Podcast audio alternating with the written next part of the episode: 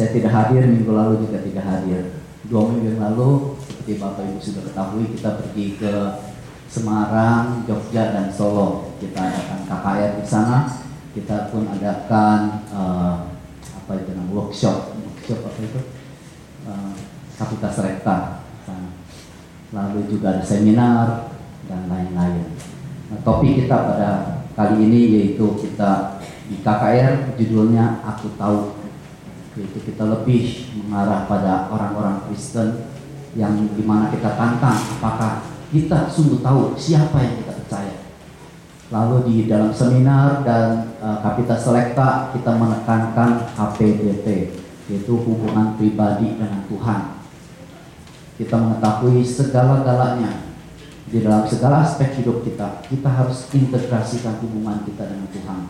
Namun jika hubungan kita dengan Tuhan sendiri tidak kuat, tidak jelas, bagaimana kita bisa menghidupkan iman kita di setiap aspek kehidupan kita. Itulah yang kita bawa di dalam Kapitas Rekta. Jadi integrasi itu di dalam pendidikan, di dalam profesi, di dalam bisnis, di dalam keluarga dan sebagainya. Puji syukur pada Tuhan, uh, ini kali tidak hanya tim the mission, kita juga didampingi dengan Dr. Neil Nielsen. Uh, beliau adalah uh, ex presiden dari Covenant College di Amerika. Uh, firman Tuhan yang dibawakan oleh Dr. Neil Nielsen luar biasa. Karena dia setiap kali khotbah sangat precise, pendek, jelas. Kita semua diberkati, tidak hanya mereka yang ikut kita demikian yang mengikuti mendengarkan khotbah dari Dr. Neil Nielsen pun diberkati. Kita lihat di selama tiga kota ini bersyukur pada Tuhan di, di Semarang sekitar ada 1.300 orang yang ikut. Malam hari itu di Jogja karena ruangannya lebih kecil kapasitas rektor sekitar 800 orang yang ikut. Lalu di KKR mendekati 1.000 orang yang ikut. Lalu di Solo sekitar ada 800-900 orang yang ikut ya. Nah, kenapa kita sering mengunjungi Semarang dan Solo dan Jogja pertama kali yaitu kita sedang berdoa minta pimpinan Tuhan apakah di kota-kota situ kita akan buka PA seperti ini. Jadi Bapak Ibu juga doakan kelihatannya mungkin Semarang kita akan buka. Jogja dan Solo masih dalam doa. Um, dan kita juga berasa ada uh, terutama di Solo. Di Solo udah ketiga kali kita ke sana. Tapi kita berasa ada sedikit uh, gimana ya dari gereja-gereja di sana ada pertanyaan gitu. Wah tujuannya apa yang Indonesia datang mereka takut kita juga buka gereja di sana lalu menarik domba-dombanya. Sedangkan kita sudah kasih tahu ya oh enggak kita ke sana kita akan buka PA kita tidak akan buka gereja kita akan membantu uh, pembukaan iman melalui uh, PA Moga-mogahan mereka bisa mengerti dan kita bisa buka PA di sana. Lalu saya juga mau uh, ingatkan yaitu akhir bulan Agustus ya kita adakan retreat mission lagi uh, di tempat yang sama yaitu di Grand Chapel UPH di Karawaci pembicara yang sama yaitu Dr. Rafi Jakaraya uh, dengan tema yaitu uh, fighting the anti-family culture yaitu melawan kebudayaan yang anti Eh, keluarga ini. Seperti kita ketahui ya, sekarang kita sungguh-sungguh hidup dalam satu budaya yang tidak hanya acuh, tidak acuh pada kebudayaan keluarga, tetapi malah melawannya. Di Amerika sudah pasti, sekarang di Singapura dan sebagainya mereka sudah yang single rasanya udah enjoy the single life. Mereka merasa hubungan dengan Eh, berlawanan seks tidak usah membentuk keluarga hanya enjoy enjoy saja hubungannya dan sebagainya. Dan mereka tidak lagi men, e, mengangkat tinggi nilai-nilai kekeluargaan yang diajarkan terutama di dalam Alkitab. Jadi itu sungguh bahaya. Di Amerika sekarang masalah gender dan masalah laki atau perempuan itu masalah yang sangat besar. Seperti yang saya pernah katakan ada satu umur saya tidak tahu 9 atau 10 anak laki bilang pada gurunya, saya adalah anak perempuan. Nah, kalau dalam keadaan begitu, gurunya harus uh, treat atau harus memperlakukan dia sebagai anak perempuan. Karena dia bilang saya anak perempuan. Meskipun dia seluruh dari tubuhnya adalah anak laki. Jadi dia harus pergi ke WC perempuan, ya semuanya harus perempuan. Itulah keadaan di Amerika sekarang. Yang tidak lagi meninggikan nilai-nilai moral, tapi mementingkan wow, kepentingan diri sendiri, kebebasan, mengungkapkan opini-opini pribadi mereka. Di dalam keadaan seperti ini, The Mission merasa sangat perlu kita untuk mengingatkan umat-umat Kristen di dalam masyarakat yang seperti apa yang kita hidup pada saat ini. Itulah sebabnya kita mengambil topik yaitu fighting the anti-family culture. Saya harap Bapak Ibu semua bisa mengikutinya dan juga kita menerima masukan ya dari tahun lalu. Banyak yang bilang ah sekarang kok nih retreatnya nggak kayak retreat kayak ikut seminar aja nggak ada ke, kebersamaannya dan sebagainya. Benar. Jadi kita pikirkan itu. Untuk ini kali kita adakan yaitu uh, pada makan siang hari Sabtunya kita yang setiap daerah kita kumpul jadi satu supaya pekerja-pekerja uh, dari uh, Mission Pusat itu bisa keliling, bisa ketemui uh, apa anggota-anggota Mission dari masing-masing daerah dan juga pada malam harinya kita semua diundang untuk uh, makan malam di rumah Pak James ya jadi kita ada kebersamaan jadi yang bukan demikian mereka tetap makan di UPH.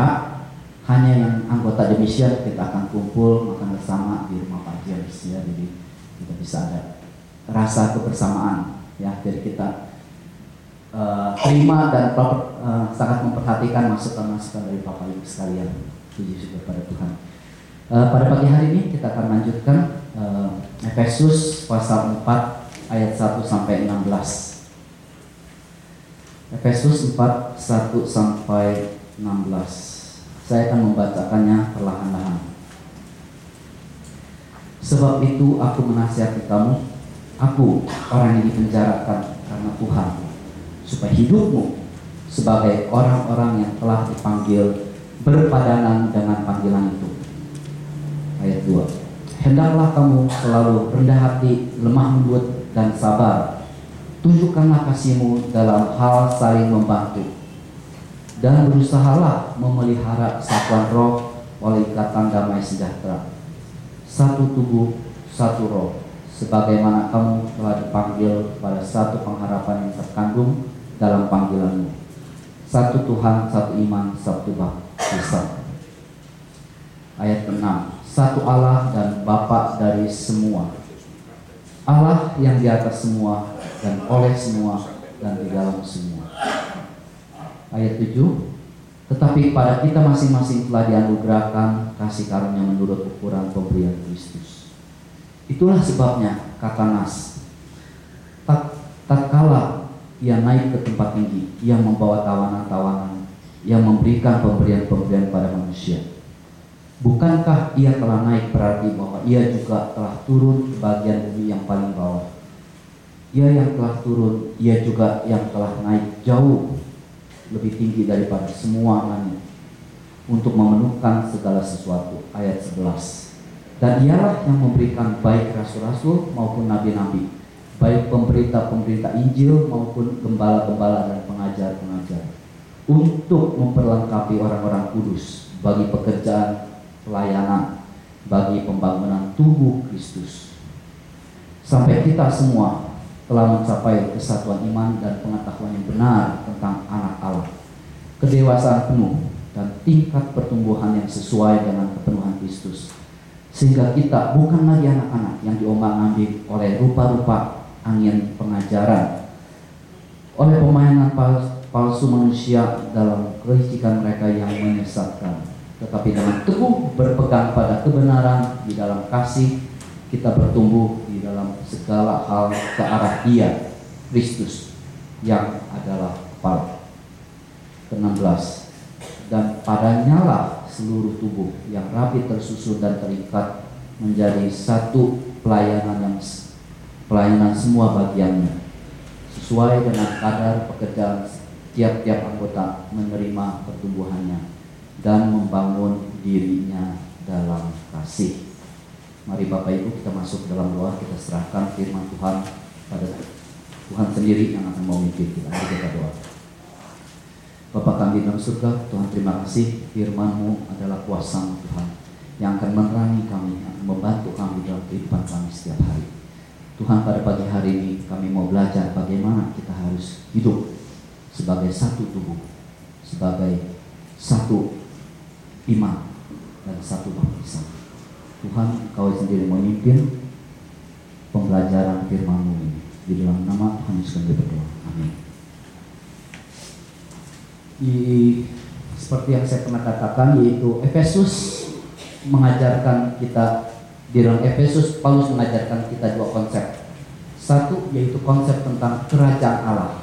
Yang kedua adalah konsep kehidupan baru orang Kristen. Kenapa Paulus harus mengajarkan umat gereja Efesus tentang kehidupan baru di dalam Tuhan? Karena mereka latar belakang belakangnya adalah orang-orang kafir dan mereka sudah biasa hidup menyembah berhala dan sebagainya. Dan di dalam kerajaan terang, bagaimana kehidupan mereka seharusnya? Mereka perlu tuntunan. Itulah sebabnya Paulus menulis surat-surat ini. Di dalam uh, pasal 3, pasal 2 dan sebagainya, Paulus menekankan perubahan di dalam hidup individu orang-orang Kristen, orang-orang yang sudah ditebus bagaimana kita harus berperilaku secara pribadi. Tetapi di dalam pasal keempat ayat 1 dan 6 ini ada sedikit perubahan. Yaitu Paulus menekankan perubahan di dalam kehidupan orang Kristen secara kolektif. Jadi bukan lagi individu, tapi secara kolektif. Bagaimanakah kita harusnya hidup bergereja? Seperti kita ketahui, masalah di dalam gereja yaitu masalah kebersatuan banyak ya. Saya tidak tahu mungkin uh, gereja Bapak Ibu semua tidak pernah ribut-ribut, tidak pernah pecah mungkin. Tapi kalau gereja saya itu sering. Saya ingat-ingat dari saya kecil sampai sekarang, saya dari umur 8 sampai sekarang saya terus mengikuti gereja yang sama, yaitu gereja Sangkutan Rohani Indonesia. Tapi kalau saya hitung-hitung mungkin pernah pecah lima kali mungkin empat kali lima kali.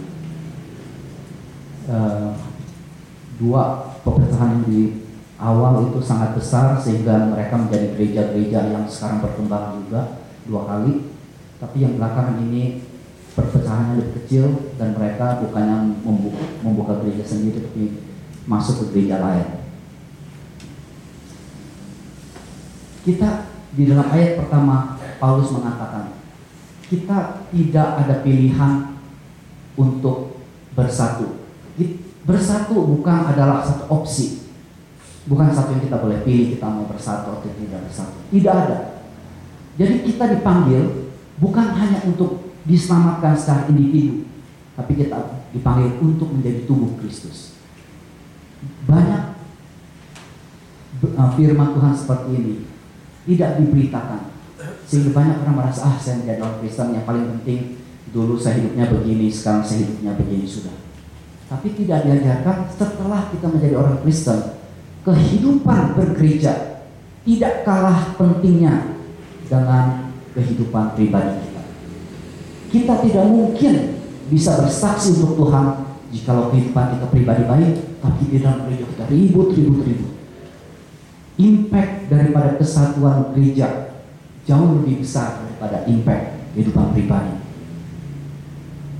Itulah sebabnya Paulus mengingatkan, hei kamu orang Kristen, kamu mempunyai perubahan seperti ini, ini, ini. Lalu jangan lupa kamu dipanggil bukan hanya untuk hidup menghidupi hidup kekristenan pribadi kita, tapi juga menghidupi kekristenan secara kolektif. Kita dipanggil untuk menjadi tubuh Kristus.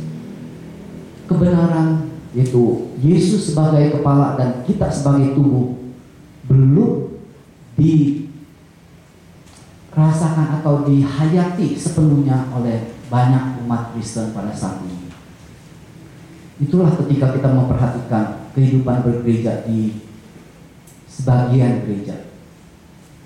Tidak menyatakan satu tubuh Kristus yang baik, satu tubuh Kristus yang indah. Kalau kita lihat kejadian-kejadian di gereja, itu tidak kalah seluruhnya dengan film-film di bioskop Wah banyak yang acatnya nih Kadang-kadang kita kalau dengar juga kita bisa kaget. Wah, kok kejadian seperti itu bisa terjadi di gereja? Itulah.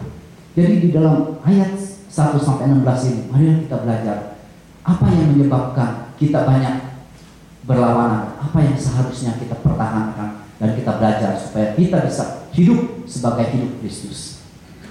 Sebagai hidup Kristus. Di dalam ayat 1 Paulus mengatakan kita jangan lupa kita harus hidup sepadan dengan panggilan panggilan Tuhan. Bagaimana kita bisa hidup sepadan dengan panggilan itu? Kita harus rendah di ayat 2, yaitu kita harus rendah hati, lemah lembut, sabar, dan tunjukkan kasih kita di dalam hal saling membantu. Kalau kita lihat kejadian di uh, gereja, banyak kena, uh, ditimbulkan karena kita sebagai anak-anak Tuhan. Kita kurang apa? kita kurang yang disebutkan di sini satu persatu yaitu kita kurang rendah hati. Kita setiap kali ke gereja kita takut orang tidak tahu bahwa status sosial kita di luar begitu tinggi. Wah kita terus berlomba-lomba memberi. Kadang-kadang orang naik ke podium memberi kesaksian itu bukan betul-betul kesaksian kemuliaan Tuhan tapi kemuliaan diri sendiri. Karena mereka takut. Kalian tidak tahu saya, saya ini siapa kita tidak ada kerendah hatian tanpa kerendah hatian kita tidak mungkin bisa ada kesatuan. Yang kedua, lemah lembut. Banyak orang Kristen setelah diselamatkan, mereka menjadi orang yang lurus, menjadi orang yang lempeng dan sebagainya. Tetapi karena kelurusannya itu, kejujurannya itu, itu justru merusak kesatuan gereja. Karena apa?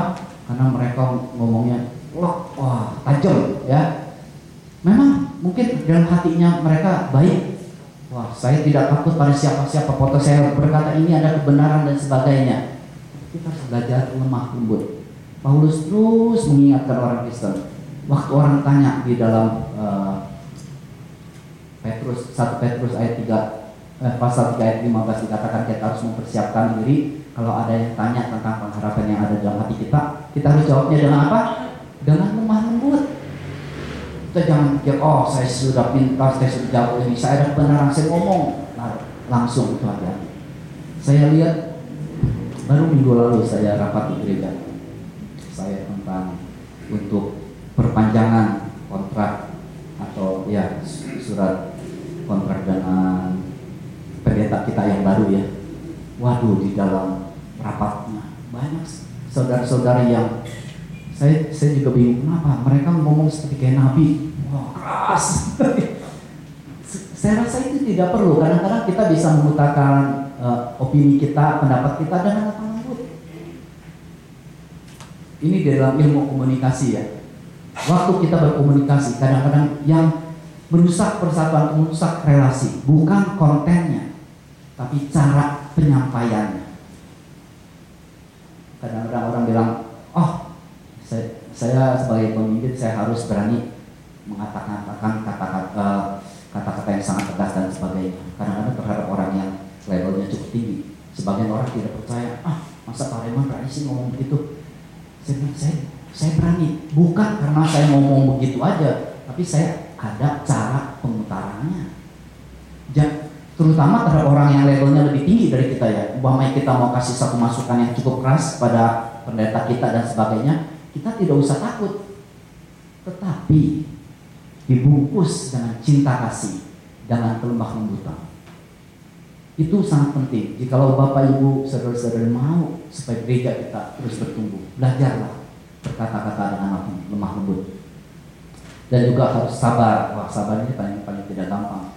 Kita kadang-kadang sebentar sekali dua kali mengampuni orang ya ya udah ngertiin ngertiin nggak apa-apa. Kalau udah lewat dari dua kali tiga kali itu kebanyakan orang udah nggak tahan. Benar? Tapi kita harus belajar sabar. Kita harus belajar sabar bukan karena kita mempunyai kesabaran itu tetapi kita mempunyai Tuhan dalam diri kita. Jangan mengandalkan diri kita. Kita harus mengandalkan Tuhan yang panjang sabar. Kita teruskan ya. Jadi di dalam segala hal di dalam gereja kita harus tunjukkan kasih. Kita harus tunjukkan kasih kalau kita melakukan sesuatu yang sama, orang bisa tangkap dengan lain. Kenapa? Karena mereka bisa melihat apakah ada kasih waktu kita melakukan itu. Kadang-kadang hal yang sama diutarakan dengan orang yang beda, hasilnya beda. Tidak, ke satu mungkin cara penyampaiannya, kedua orang bisa lihat orang yang menyampaikan itu apakah ada kasih atau tidak. Begitu juga kita mengajar anak. Kita mengajar anak, sebagian orang tua mengajar anak bisa dengan tegas. Kenapa? Karena anaknya tahu papa mamanya mencintai mereka. Karena mereka sudah deposito kasihnya di dalam bank, anaknya udah cukup banyak. Begitu juga suami istri ya. Kadang-kadang suami istri bisa bicara ter terbuka dengan kata-kata yang cukup tegas dan sebagainya dan bisa diterima. Kenapa? Karena di dalam kehidupan sehari-hari suami atau istri itu sudah menunjukkan kasih sayang yang cukup sehingga pada saatnya dia harus mengatakan satu kata yang lebih tegas, mungkin kritikan yang cukup tajam bisa diterima kenapa? Karena sudah ada kasih yang cukup banyak di dalam hati mereka. Ya. Jadi kita harus ingat bagaimana supaya kita di dalam gereja kita kita bisa menjaga kesatuan. Satu, kita harus bisa uh, lemah lembut, kita harus bisa apa? rendah hati dan kita juga harus bisa sabar. Dan di, dalam segala itu kita harus uh, make sure bahwa kasihlah yang menjadi dasar daripada segalanya itu. Dan di ayat yang ketiga, dan berusaha memelihara kesatuan roh oleh ikatan damai sejahtera. Di dalam bahasa uh, yang lainnya Mandarin dan Inggris ini uh, ada sedikit perbedaan. Di sini memelihara kesatuan roh. Kalau di dalam bahasa uh, Mandarinnya itu berusaha menjaga kesatuan di dalam roh. Itu ada sedikit perbedaan karena kesatuan roh kita agak sulit menjelaskannya. Tapi kalau menjaga, menjaga kesatuan di dalam roh itu berarti kita menjaga kesatuan bukan bersandarkan diri kita sendiri tapi di dalam Kristus, di dalam Roh Kudus kita menjaga kesatuan itu. Dan di situ dikatakan berusaha. Kata berusaha ini biasanya diberikan pada pekerjaan atau uh, tes yang mudah atau susah. Kalau kita bilang kamu harus berusaha, itu berarti yang dilakukan itu adalah sesuatu yang tidak mudah. Benar? Kalau sesuatu yang mudah kita tidak usah. Berusahalah parkir parkir gampang. Untuk apa berusaha ya kan? Berusahalah. Apa uh, kalau yang gampang-gampang kita biasa kita tidak memakai kata berusaha. Tapi justru di dalam hal-hal yang sulit dikatakan berusaha artinya Paulus tahu menjaga kesatuan di dalam gereja itu tidak gampang sehingga Paulus bilang harus berusaha banyak orang bilang e, saya tidak kata-kata kasar, saya rajin layani, saya melakukan apa yang diminta, itu udah cukup. Tapi kalau ada yang kritik-kritik saya, saya tidak mau pelayanan. Banyak yang begitu. Oh, saya sudah korban begitu banyak, masih dikritik saya dikritik situ, udah saya pindah gereja. Nah, banyak yang begitu. Tidak ada usaha. Paulus mengingatkan setiap jemaat di gereja Efesus kita harus berusaha. Berusaha setulus hati. Tidak begitu banyak orang yang mau berusaha karena berus karena, karena apa? Karena mereka tidak ada hati. Karena mereka bilang, oh saya di luar, kamu tidak tahu ya kalau saya bicara berapa orang dengar. Nah sekarang kalau di gereja saya belum bicara udah dikritik. Untuk apa saya di gereja ini? Saya, saya jalan aja. Itu tidak menunjukkan ada usaha. Kalau usaha itu meskipun sudah rajin melayani, salah paham, meskipun sudah datang pagi-pagi, pulang paling datang paling pagi, pulang paling akhir, tetap aja dikoreksi-koreksi sama orang, dikata-katakan dan sebagainya dan sebagainya. Dalam keadaan seperti itu, kita tetap tutup mulut, melayani dengan setia. Nah itu ada usaha. Benar? Itulah yang Paulus mau. Setiap kita belajar, jangan kita menganggap kesatuan itu gampang. Kesatuan adalah mutual. Kalau di dalam dalam uh, konteks dunia sekular sering dikatakan mutual. Mutual itu saling. Kita saling menghormati, kita saling uh, membantu, kita saling mendorong, saling mengasihi. Tetapi itu bukan cara di gereja. Cara di gereja adalah apa? Kamu salah terhadap saya, saya sabar. Kamu kritik saya, saya rendah hati. Kamu ngomongnya kasar-kasar, saya balas dengan kata-kata lemah Itulah yang Paulus mau supaya setiap kita yang mempunyai Kristus di dalam hati kita tunjukkanlah kehidupan seperti itu kita baru bisa mengatakan pada yang lain kita adalah orang-orang yang mempunyai Allah di dalam hati kita asal kalau tidak apa bedanya kita dengan orang di dunia ini? Yang kita hanya bisa menghormati orang jikalau mereka menghormati kita. Kita bisa lemah lemah lembut kalau mereka juga bisa lemah lembut pada kita. Kita teruskan. Uh, satu tubuh satu roh sebagaimana kamu telah dipanggil pada satu pengharapan yang terkandung dalam panggilan yaitu Paulus mengingatkan bahwa kita adalah tubuh Kristus. Tubuh hanya satu. Tubuh Kristus tidak ada dua. Dan juga dikatakan tubuh itu dihidupkan oleh satu roh seperti tubuh kita. Kita hanya mau punya satu tubuh, kita hanya mau punya satu roh. Di dalam keadaan seperti itu, apakah kita ada opsi untuk ah, saya tidak mau bersatu dengan kamu. Kamu meskipun orang Kristen, kamu anak Allah, saya juga anak Allah, tapi saya kita tidak bisa bersatu. Itu bukan kesaksian yang bagus. Itu bukan kebenaran firman Tuhan. Paulus mengatakan hanya satu tubuh, hanya satu roh. Dan kita dipanggil untuk dalam satu pengharapan yang terkandung dalam panggilan itu. Itu satu harapan yang kita bisa memuliakan Tuhan di dalam satu tubuh Kristus ini. Yang kelima, satu Tuhan, satu iman, satu baptisan. Ini meskipun ayat yang pendek, mungkin ini ayat yang sangat penting. Ketika kita mengatakan kesatuan, itu kita tidak mengatakan Ya, kita yang paling penting satu. Kamu pengajaran firman Tuhannya nyeleweng dikit, ah apa-apalah. Yuk kita gabung. Kamu bilang selain baptisan, selain uh, perjamuan kudus, banyak lagi tambah-tambah lagi sakramen-sakramen yang lain. Ah, tidak apa-apa demi untuk kesatuan kita bersatu. Di dalam ayat yang kelima itu dituliskan jelas satu Tuhan, satu iman, satu baptisan. Berarti kesatuan kita harus ada dasar yang kuat. Harus ada satu iman yang jelas. Kita tidak boleh bersatu dengan aliran apa pun. Karena itu akan justru itu membuat kita tidak balik pada satu tubuh di dalam Kristus. Mungkin kita yang keseret keluar. Di uh, Amerika pada saat ini banyak sekali orang yang mengejar popularitas sehingga sangat bahaya saya tidak tahu uh, Bapak Ibu tahu Crystal Cathedral Dr. Robert Schuller dia uh, saya tidak tahu sejarahnya dengan jelas tapi saya tahu belakangan firmannya akan menuju ke universalism dan dia berusaha menarik Dr. Billy Graham masuk di dalam universalism apa itu universalism yang mengatakan Tuhan eh, jalan pada keselamatan pada Allah belum tentu harus melalui Yesus Kristus. Jadi banyak jalan-jalannya. Karena apa? Karena Allah itu kasih. Masa Allah tega membiarkan orang yang di luar Kristus bisa mendapatkan keselamatan, mendapatkan hidup yang kekal. Enggak lah, pasti ada jalan yang lain. Gitu. Dan universalism ini sangat populer di Amerika. Kenapa?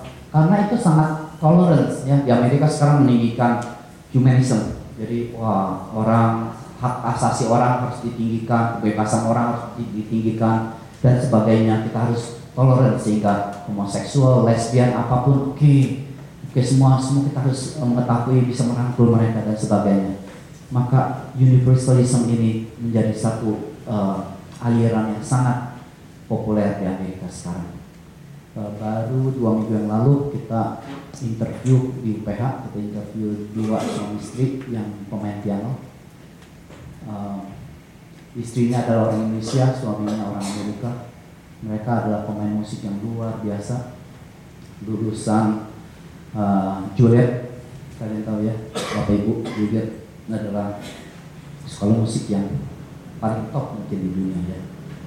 Juliet uh, Music School. Kita secara teknik kita mau menerima mereka, tapi sayang suaminya penganut universalism sehingga kita tidak bisa terima. Di dalam ayat lima, uh, yang kelima ini Paulus mengatakan satu Allah iman baptisan itu menekankan kita harus bersatu, tapi tidak bilang bersatu tanpa ada satu doktrin, fondasi yang jelas, yang hanya satu, yang tidak bisa ditoleransi. Tidak hanya itu, tapi juga satu komitmen bahwa kita hanya bersatu pada saudara-saudari yang satu iman, satu baptisan, satu Allah. Yang keenam, ayat keenam yaitu satu Allah dan Bapa dari semua, Allah yang di atas semua, oleh semua dan di dalam semua. Yaitu sekali lagi ditekankan semuanya yang kita percaya tidak hanya memisah iman, baptisan yang sama, tapi juga dalam satu Allah, Allah yang sumber dari segala-galanya, Allah yang menopang segala-galanya, Allah yang ada di di dalam semuanya ini. Yang ketujuh dimulai dengan kata tetapi. Tetapi pada kita masing-masing telah dianugerahkan kasih karunia menurut ukuran pemberian Kristus. Biasanya waktu kita dalam dialog atau di dalam tulisan-tulisan kata tetapi itu menyatakan apa? Yang kita katakan mulai sekarang ini beda dengan yang sebelumnya atau ada pengalihan di dalam pembicaraan atau penulisan. Jadi di ayat 1 sampai ayat 6 Paulus menulis apa? Menekankan kesatuan, kesatuan, kesatuan. Tetapi mulai ayat yang ketujuh dikatakan perbedaan, perbedaan, perbedaan. Itu di mulai ayat 7 Paulus mengatakan Tuhan mengasihi menganugerahkan kasih karunia pada kita menurut ukuran pemberian Kristus. Jadi setiap kita menerima kasih anugerah dari Tuhan, menerima talenta dari Tuhan berbeda-beda. Masih ingat cerita dari Tuhan Yesus yang ada orang yang diberikan oleh pemilik harta yang beri sebagian berapa talenta, berapa talenta dan sebagainya itu menyatakan bahwa kita menerima talenta dari Tuhan yang beda-beda. Kita harus pertanggungjawabkan talenta pada Tuhan. Tuhan juga memberikan kasih karunia kita. Tuhan memberikan kita sifat-sifat yang beda, watak-watak yang beda, kita harus e, bisa menerima itu. Justru kenapa di dalam gereja sekarang begitu banyak pepecahan? Karena sebagian saudara-saudari kita tidak bisa melihat kebenaran ini. Ketika orang mempunyai watak yang beda, pandangan yang beda, kita tidak bisa menerima kita e, mereka. Seperti coba kita bayangkan di dalam tubuh kita, kita begitu banyak organ-organ yang beda. Nah, kalau tubuh kita semuanya tangan, semuanya kaki, semuanya mata, apakah kita bisa sebut itu tubuh? Tidak bisa. Di dalam tubuh kita ada bagian yang kita sebut mata, ada bagian yang kita sebut tangan, ada bagian yang kita sebut tulang, ada bagian yang kita sebut otot dan sebagainya. Kita tidak bisa umpamanya daging atau otot kita tidak bisa bilang pada tulang, eh kamu terlalu keras, kamu tidak boleh keras keras begitu, kamu mesti se refleks uh, fleksibel saya begitu. Mengerti? Memang tugasnya dia tulang, tulang harus keras. Nah, lalu kalau otot itu memang harus fleksibel. Kalau tidak, kalau otot keras itu otot menjadi tulang. Begitu juga di dalam gereja. Saya belakangan bisa lebih memperhatikan karena di gereja saya memang ada orang yang saya tidak tahu kenapa kerasnya bukan main. Kalau ngomong itu waduh benar-benar kayak nabi keras sekali. Wah, mereka merasa dirinya sangat cinta Tuhan, sangat jelas dari bilang waktu saya tidak takut pada siapa, saya hanya pada takut pada Tuhan. Jadi ngomong keras-keras begitu. Pertama saya tidak sulit menerima, tapi lama-lama saya bisa menerima. Saya percaya Tuhan menaruh saudara-saudari seperti itu dalam gereja kita ada maksudnya. Kita harus belajar menerima orang-orang yang berbeda dengan kita. Hanya dengan demikian kehidupan bergereja kita baru bisa lengkap, baru bisa disempurnakan. Ya. Lalu kita teruskan ayat 8 sampai ayat yang 10 ya. Itulah sebabnya kata Nas, tatkala ia naik ke tempat tinggi yang membawa tawanan-tawanan, ia memberikan pemberian-pemberian kepada manusia. Bukankah ia telah naik berarti bahwa ia juga telah turun ke bagian bumi yang paling bawah. Ia yang telah turun, ia juga yang telah naik jauh lebih tinggi daripada semua langit untuk memenuhi kan segala sesuatu. Apa artinya dari tiga ayat ini? Ada yang bisa share? Ketika saya baca, waduh saya bolak balik terus nih. Ini agak sulit memang kelihatannya, terutama ayat yang ke-8 ya. Kenapa tiba-tiba Paulus memasukkan satu nas yang pernah ditulis kalau tidak salah di Mazmur itu tentang ia naik ke tempat tinggi dan ia membawa tawanan-tawanan. Apa artinya? Gimana? Ya betul ya. Pada uh, zaman dahulu kalau seorang jenderal atau raja setelah perang waktu dia pulang biasanya di belakangnya di belakang keretanya terikat tawanan-tawanan. Ya. Jadi gambar seperti itu melukiskan sesuatu yang mulia, sesuatu yang agung, sesuatu yang penuh dengan kemenangan. Itu sebabnya ditulis di sini. Di sini ditulis bahwa Yesus dia telah menang. Dialah yang di Tuhan dipertuhankan. Dialah yang teragung daripada segala-galanya. Dan dia dari tempat yang agung itu dia memberikan pemberian-pemberian pada manusia. Apa artinya? Artinya dia yang begitu tinggi, yang sebagai kepala dari segala-galanya, dia memberikan pemberian-pemberian talenta-talenta yang beda pada saudara-saudara. Untuk apa? Untuk membangun tubuhnya. Kristus sudah menjadi kepala daripada gereja. Itu sudah benar, itu sudah selesai. Tapi yang sekarang yang masih dalam proses adalah pembangunan tubuh Kristus. Pembangunan keluarga Allah, kerajaan. Masih di dalam proses. Dan di dalam ayat yang ke-9 dikatakan, bukankah ia telah naik berarti bahwa ia juga telah turun ke bagian yang paling bawah. Ini dikatakan dia yang agung itu.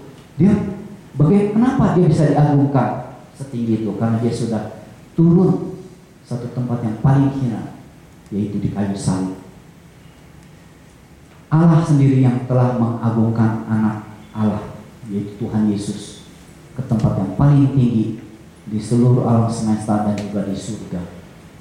Kenapa? Karena dia sudah melihat anak Allah yang sudah rela menanggalkan dirinya sendiri, menanggalkan keinginan sendiri untuk menggenapi kehendak Allah Bapa untuk mati di kayu salib.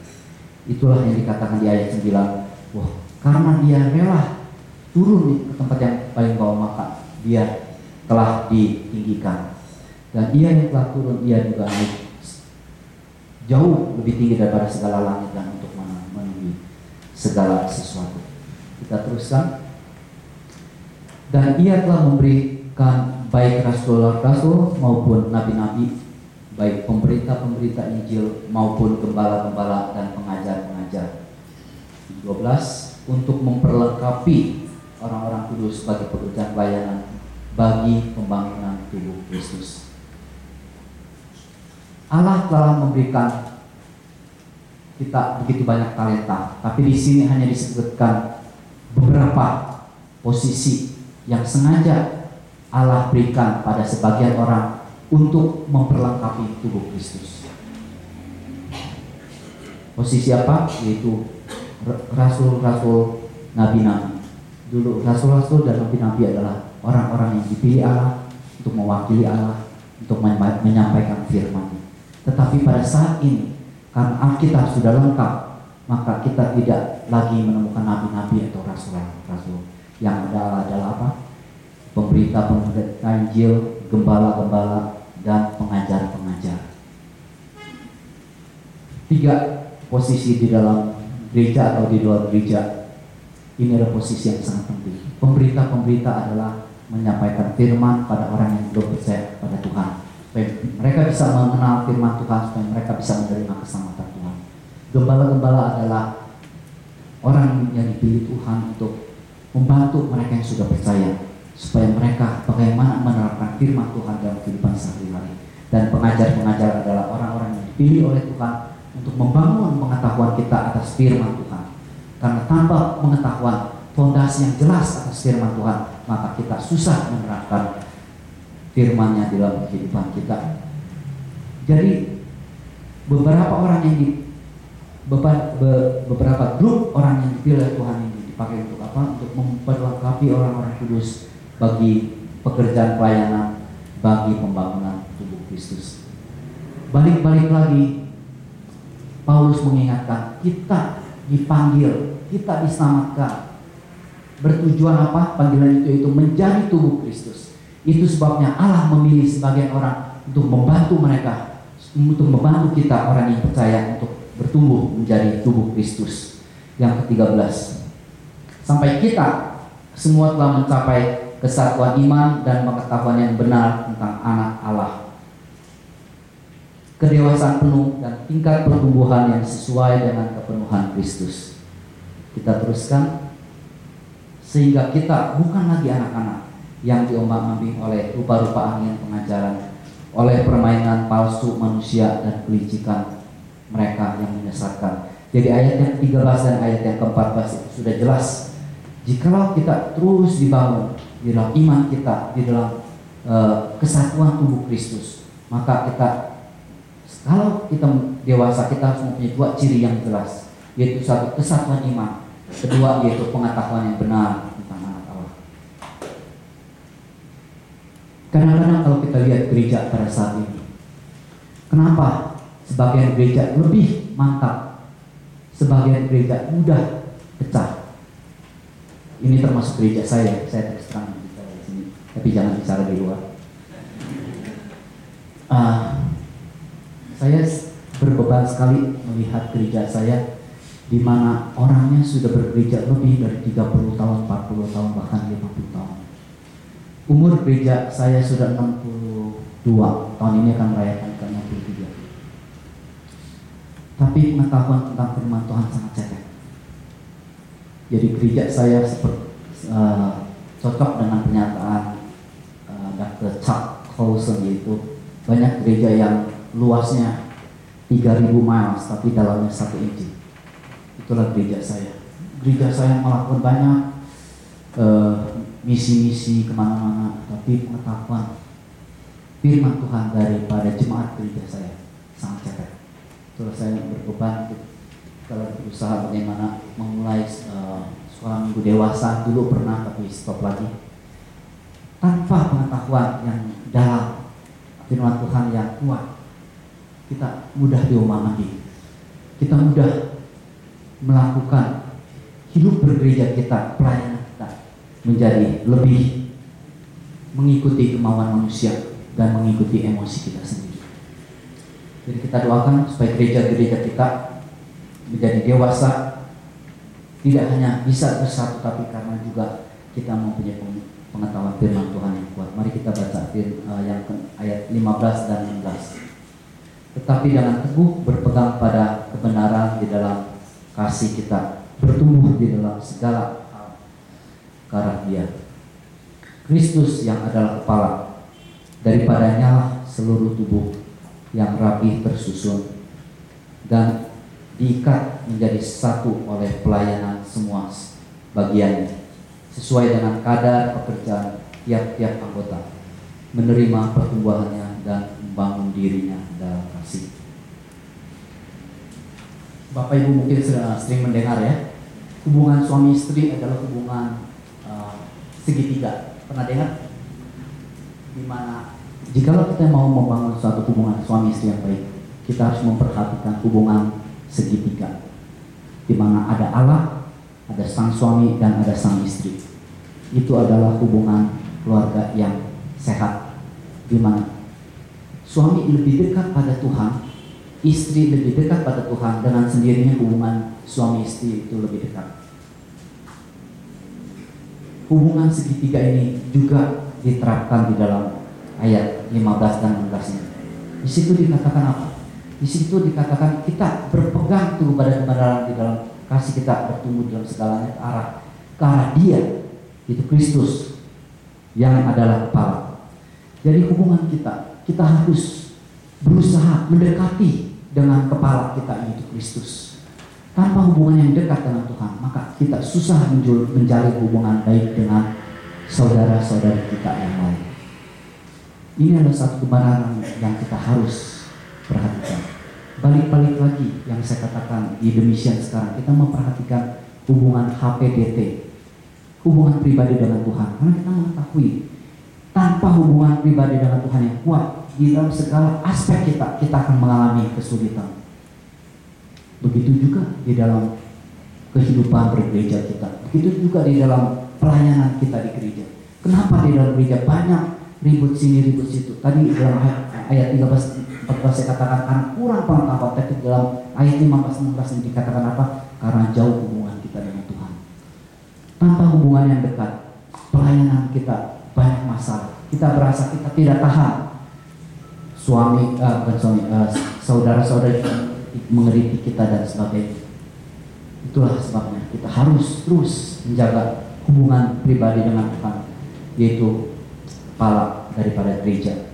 Tanpa hubungan yang baik, kita susah membangun suatu kehidupan gereja yang baik.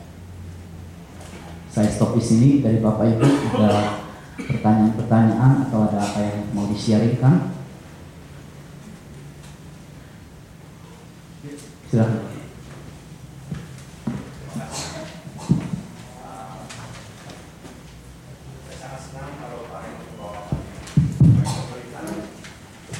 Karena di sini saya banyak menerima pengetahuan umum apa yang disampaikan apa adanya secara jujur dan tidak munafik. Uh, saya juga banyak mendapatkan pengetahuan umum. Hari ini saya banyak mendapatkan pencerahan mengenai teknik berkomunikasi. Yang ingin saya tanyakan adalah demikian. Kita melihat di Kristen maupun Islam dengan satu Allah yang sama, dengan satu Nabi dan Yesus yang sama dan Alkitab yang sama, ternyata banyak begitu banyak aliran. Uh, sehingga dia tidak pusing mana yang aliran benar yang terbenar itu siang mana kita belum tahu. Dan mungkin akan berkembang terus. Uh, tadi mengenai HPDT hubungan pribadi dengan Tuhan. Memang ada sekelompok orang yang mempunyai hubungan pribadi yang sangat harmonis secara pribadi dengan Tuhannya.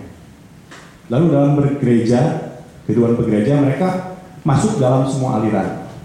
Artinya dia semua hadir di setiap pertemuan alir setiap aliran maupun dia mengambil doktrin-doktrin yang baik dari agama lain. Apakah kelompok ini disebut yang tadi universalism itu? Terima kasih. Dan apa tanggapan Bapak? Terima kasih. Uh, kita tahu di dalam kekristenan ya, meskipun di dalam Protestan atau uh, ya Kristen lah, banyak doktrin-doktrin yang beda ya ada metodis, ada baptis, ada pantekosta, ada karismatik, ada an anabaptis dan macam-macam Anglican dan sebagainya. Kita harus hati-hati. Uh, tidak bilang oh karismatik masuk, uh, Katolik tidak, apa itu hati-hati. Karena di setiap aliran mereka punya spektrum sangat luas tahu spektrum. Jadi ada yang konservatif, ada yang sangat liberal. Apakah di dalam Katolik tidak ada yang uh, imannya berdasarkan firman Tuhan dan diselamatkan? Ada.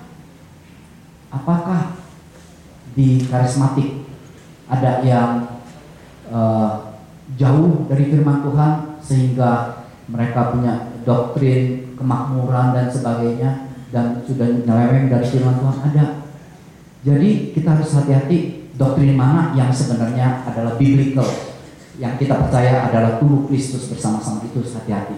Karena di setiap kelompok ada bagian-bagian itu. Jadi kita hanya bisa bilang kalau ini di dalam tubuh uh, dalam Kristen ya, itu kita hanya bilang yang biblical, yang firman Tuhannya berstandarkan Alkitab.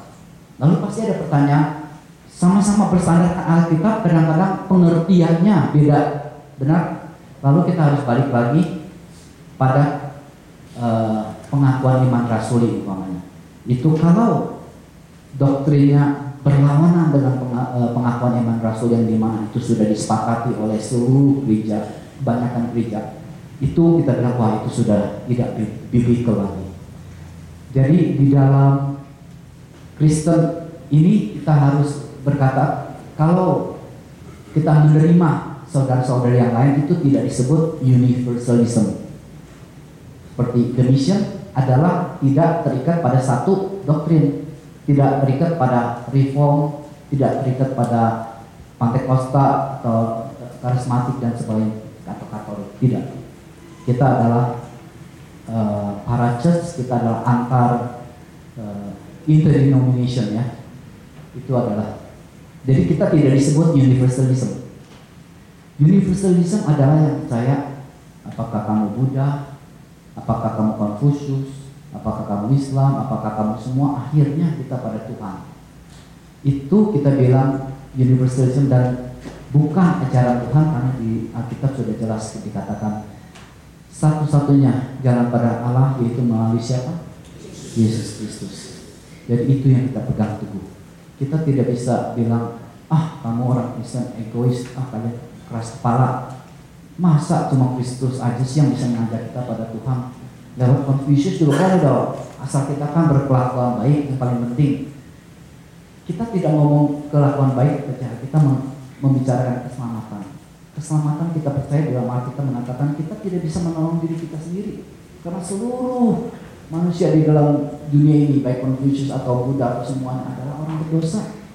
Kita perlu Allah sendiri yang turun dari surga untuk menyelamatkan kita. Kita baru bisa diselamatkan. Itu adalah iman yang kita pegang, yang kita tidak bisa terima. Tapi kalau universalism, ya menerima semua. Jadi kamu agama apa pun ya asal kamu berkelakuan baik, yuk kita sama-sama melakukan proyek-proyek kemanusiaan dan sebagainya. Itu adalah universalism. Sorry, mungkin ada lagi ya. Satu persatu dulu. Ibu, ibu itu dulu ya. Tuhan Yesus berkati Pak Raymond Liu. Ya di sini uh, Efesus di ayat 15-16 jelas ya Bapak tadi mengartikan seperti segitiga. Tapi banyak orang eh, sampai sekarang Kristen sendiri mengagungkan yang namanya bapaknya Yesus katanya. Padahal di sini kan Bapak sendiri tak tahu Bapak dan istri mencintai hanya Yesus. Kenapa banyak orang mencintai di luar itu semua yang mengatakan Yesus punya Bapak lah.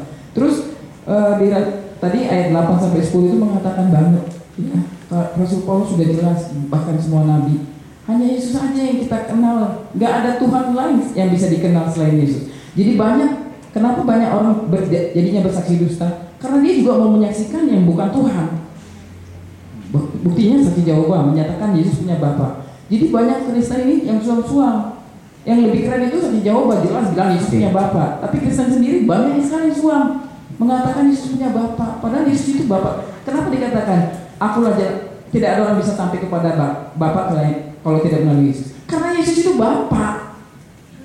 Karena Yesus itu Bapak. Oke. Baik, terima kasih. terima kasih Tuhan Yesus berkata. Oke, Bapak ini tanya lagi nanti saya jawab sekali. Bapak ini. Terima kasih. Uh, maaf kalau pemahaman saya salah sebagai ya kata orang Kristen. Tapi bagi saya saya berpegang kalau kita satu roh Allah Yesus Kristus bukan satu roh. Bahkan kita ingat mengapa Tuhan Yesus berdoa agar kita menjadi satu. Karena aku dan Bapa satu, agar kita menjadi satu. Jadi kalau kita satu roh, saya bukan tidak setuju doktrin-doktrin ya. Tapi kalau semua doktrin itu rohnya sama, tapi aplikasi yang berbeda. Jadi satu roh prinsipnya. Terima kasih Pak. Mohon penjelasan Bapak. Yang yang disebut ini satu roh adalah roh kudus. Kita roh kudus hanya satu kita ada roh kudus di dalam hati kita. Jadi kita satu roh. Tapi kita masing-masing mempunyai roh masing-masing. Ya kan kita mempunyai jiwa dan roh kita sendiri sendiri. Tapi yang dikatakan di sini satu roh adalah roh kudus. Ada lagi yang lain yang tadi ibu katakan itu eh, teologi ya mungkin saya tidak bahas di sini itu panjang lebar lagi. yang lain terakhir mungkin ya.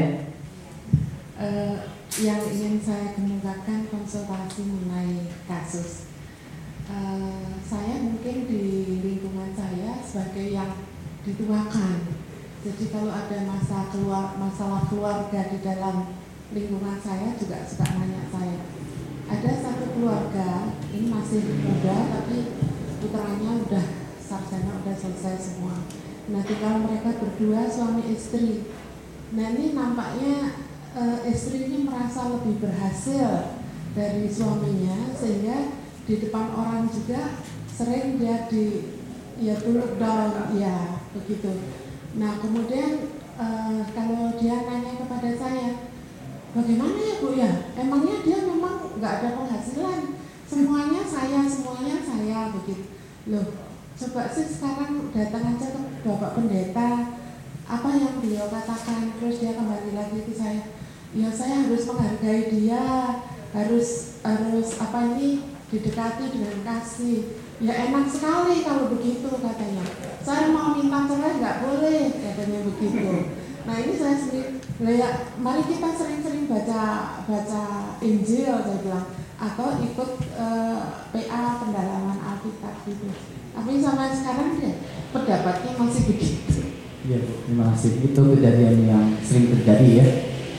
Uh, saya mengikuti satu kelompok uh, persekutuan suami istri yang kita lagi pelajari buku yang dari pendeta Yakub Susabda itu kita juga ada bahas seperti itu banyak sekali suami istri yang pada saat ini di mana istrinya lebih mendapat lebih banyak, penghasilan lebih tinggi, kedudukannya lebih tinggi, dan suaminya kadang-kadang juga ada yang nganggur ya.